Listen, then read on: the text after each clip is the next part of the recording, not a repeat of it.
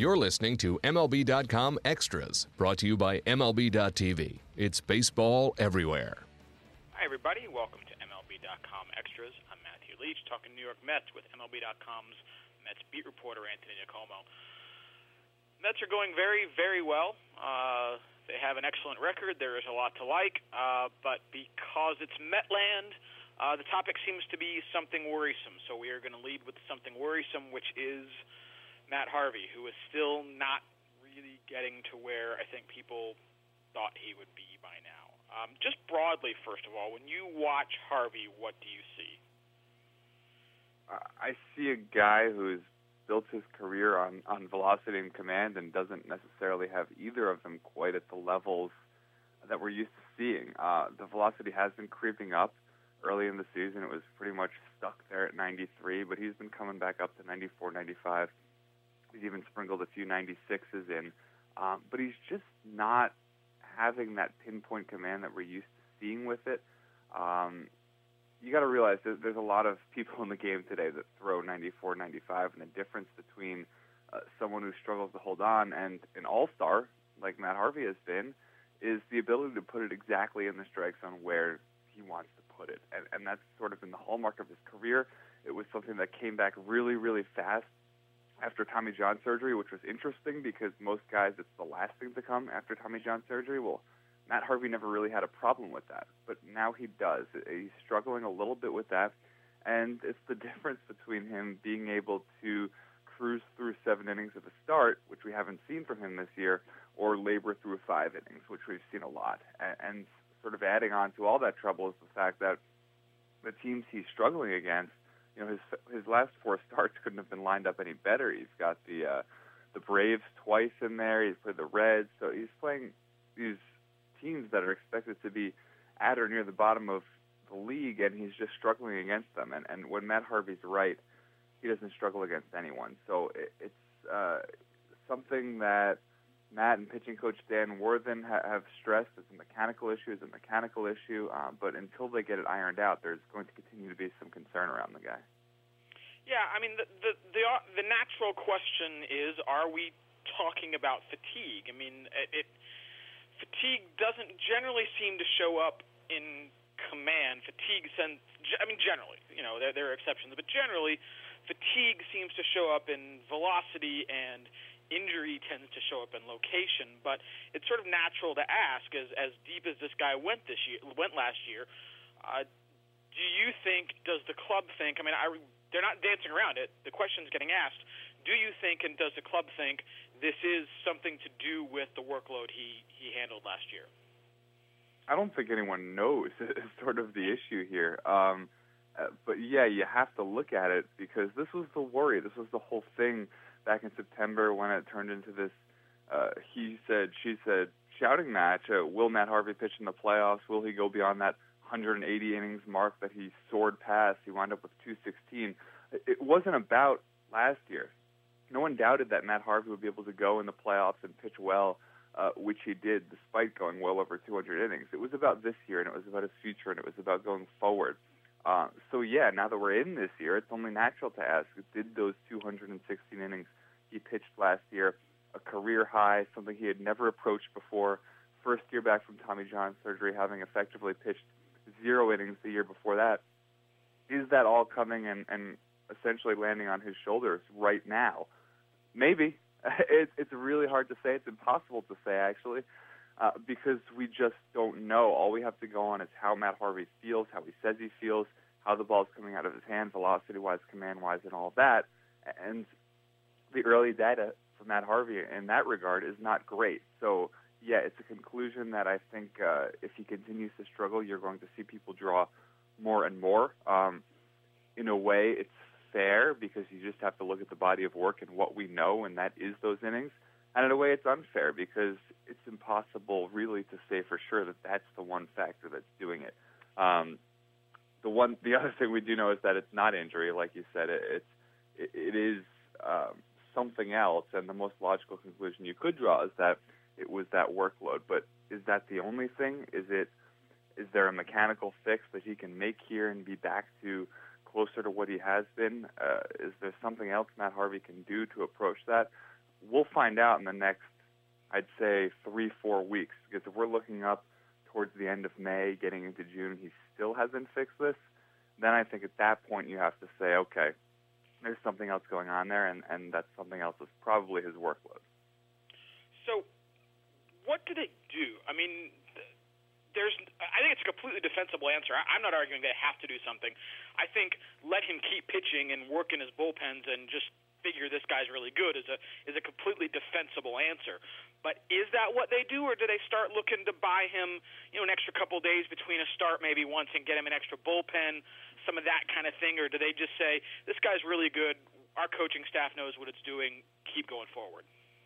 Yeah, well, they have backed off Matt Harvey and everyone early this season to a certain extent, not a huge extent, but uh, you know, with the early season schedule the Mets had that was very disjointed, uh, they had plenty of time to put extra days in for guys. I believe Matt Harvey had a full week between his first start and his second start, and that wasn't unique to him. Um, you know, Jacob DeGrom with his injury issue and family issue had well more than a week. Uh, Syndergaard had a week, and so on and so forth. I, I think for right now, the Mets will kind of continue along that. Uh, they haven't been pushing pushing their guys in games. Uh, very few of their starters have thrown even more than 100 pitches in any given start. So the Mets have been pretty careful and pretty prudent with these guys coming off last year's workloads, and that dates back even to the off season when a lot of these guys started throwing a little late. That was by design spring training. We talked about a lot about how the Mets backed off these guys early in spring training and kind of had them a week behind where they would normally be throughout the spring. So the Mets have done these little things along the way uh, to guard against it. But if fatigue is going to come and strike a guy like Matt Harvey, there's not a lot you can do to stop it. So I think what the Mets are going to do is sort of take the next month, like I said, evaluate this thing a little further, find out once and for all if it is fatigue or if it's just something much more minor, something more mechanical that Matt Harvey can fix and be back to his old self. And if it's mechanical, great. If it's not, if it's something that's going on that's going to affect him fatigue-wise uh, going forward into the summer, then maybe yeah, you have to think about skipping him a start and and put, and you know holding him back a little bit, and for the ultimate goal of having him uh, as last year, you know, guns blazing, ready to go in September and October that's what the Mets want from Matt Harvey. That's I'm sure what Matt Harvey wants. And uh, once the Mets get a better handle on what exactly this is that's afflicting him, they can have a better idea of what plan they can take, uh, what course of actions they can take to go about getting there. The uh, the other topic that I think is is pretty intriguing with this club right now is the catcher situation. Um, they are without Travis d'Arnaud. You wrote uh, very recently they're probably going to be without him a little longer than maybe they had hoped with this most recent injury. Um, and I believe you also touched on the fact that Kevin Plawecki has not yet taken this opportunity and run with it. So, how do they, for, first, as they deal without d'Arnaud, how do they, going forward, apportion that time behind the plate? Well, and that's exactly the thing for Kevin Plawecki is the time is his. Uh, there's no one else in the organization that's going to push him on that. Uh, you know, Rene Rivera started earlier this week and had a nice game with a home run, uh, but he's not that guy. He's a journeyman veteran, and everyone knows it. And he's not going to start all that much at catcher. You know, in the minors, you have Johnny Monell, who the Mets have seen a little bit over the past couple of years, but he's sort of in the same boat as Rene Rivera. He's not that guy who has a bright future who's going to come up and push Kevin Plawecki. So, for better or for worse, this is Kevin Plawecki's job until Travis d'Arnaud comes back, and and you know not to get all talk radio alarmist on you, but uh, the the greatest predictor of future injury is is past injury, and Travis d'Arnaud has had a lot of them, and he's been slow to rehab from a lot of them. So it wouldn't surprise me to see d'Arnaud out for a significant period of time here with a a strained right rotator cuff. That's not necessarily a minor injury, depending on how bad the strain is. So Kevin Plawecki's going to get some run here. He's already gotten some run, and you're right. He hasn't really distinguished himself. He had the same thing last year. Uh, he got about two months where he was more or less the everyday regular catcher, and he didn't necessarily distinguish himself. Um, but you have to think now, if you're him and if you're the Mets, this is sort of a make or break evaluation time for Plawecki. This is a guy who was pretty well regarded uh, coming up through the minors. Always had a bat that could hit, uh, hit for a little bit of power. Definitely hit for average. Had great, great, great strike zone discipline. And defensively, given the limitations that d'Arnaud has showed throughout his young career, uh, was, has been considered now a little bit of a step up. Uh, doesn't have quite the arm that Travis d'Arnaud does, but has a quicker release, has better footwork uh, behind the plate, has great, great uh, pitch framing abilities. So if he can display all of that stuff and hit even a little bit, I think the Mets uh, are going to get in a situation where you, when Travis d'Arnaud does come back, whether that's in May, June, July, whenever, uh, you know, Kevin Plawecki could put himself in a situation where he's still getting regular playing time. This is more of a timeshare than anything else. It's a huge, huge opportunity for him, but this is the time when he has to take advantage of it right now, when there's no one pushing him, when he's playing every day. Uh, he has to show that he's a big league catcher. So far, he hasn't. Doesn't mean it's not in there, but he has to do it now. And, and one last thing, and, and because you're pro, you set this up.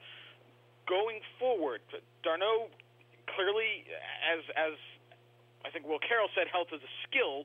Uh, d'Arnaud has not demonstrated that skill, and catcher is not really the place where you're likely to learn it. Um, not so much in the short term, though you're sort of indicating maybe even in the short to medium term, but in the longer term, uh, at, at what point does the talk about d'Arnaud moving somewhere else uh, become a real consideration for the Mets?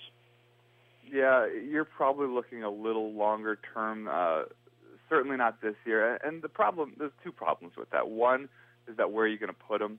Um, you know, there's a couple things you could try. People have uh, mentioned d'Arnaud at first base. People have mentioned him in left field. People have mentioned him even somewhere else in the infield, like a third base. Uh, but you have guys at all those positions. You have guys entrenched at all those positions. So there's not a lot of room there. And the other thing is you look at what Travis d'Arnaud has done statistically with the bat.